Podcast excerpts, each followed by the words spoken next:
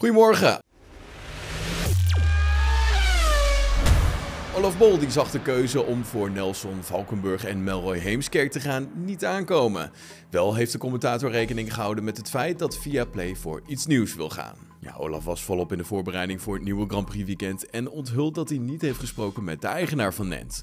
De focus ligt dan ook op het sportieve vlak. Ja, in het verleden ging Mol altijd mee naar een nieuwe zender, maar Viaplay wil de Formule 1 op een nieuwe manier brengen ja, kies daarvoor dus voor andere gezichten. Als ze een andere kant op willen, staat ze dat natuurlijk vrij. Je weet altijd dat die kans bestaat als een nieuwe partij instapt. In het verleden gebeurde dat nooit, nu wel, zegt Mol realistisch tegenover het AD. Hij zegt dan ook dat hij er altijd wel rekening mee heeft gehouden. In de sportwereld is dat natuurlijk niet zo vreemd, daar hou je in je achterhoofd altijd rekening mee. De keuze van Viaplay moet nog wel even binnenkomen bij de commentator. Dit komt nu even rauw op mijn dak, maar verdwijnen als commentator ga ik sowieso niet. Mol heeft met zijn eigen internetradiozender Grand Prix Radio nog een jaar de Nederlandse radiorechten van de Formule 1. Zijn stem zal daar nog op te horen zijn.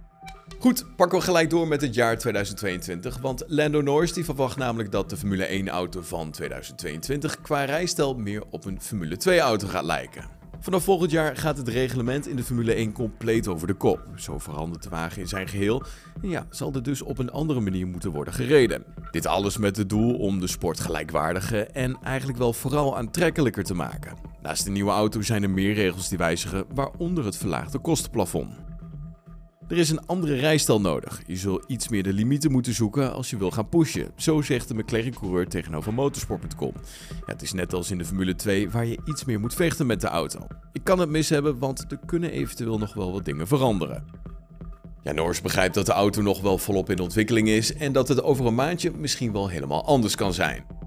Wat trouwens ook niet heel onbelangrijk is, is de planning voor dit weekend. Het raceweekend begint morgen 3 december om half drie in de middag. Dan is het namelijk tijd voor de allereerste vrije training daar. Om 6 uur mogen de coureurs voor de tweede keer de baan op.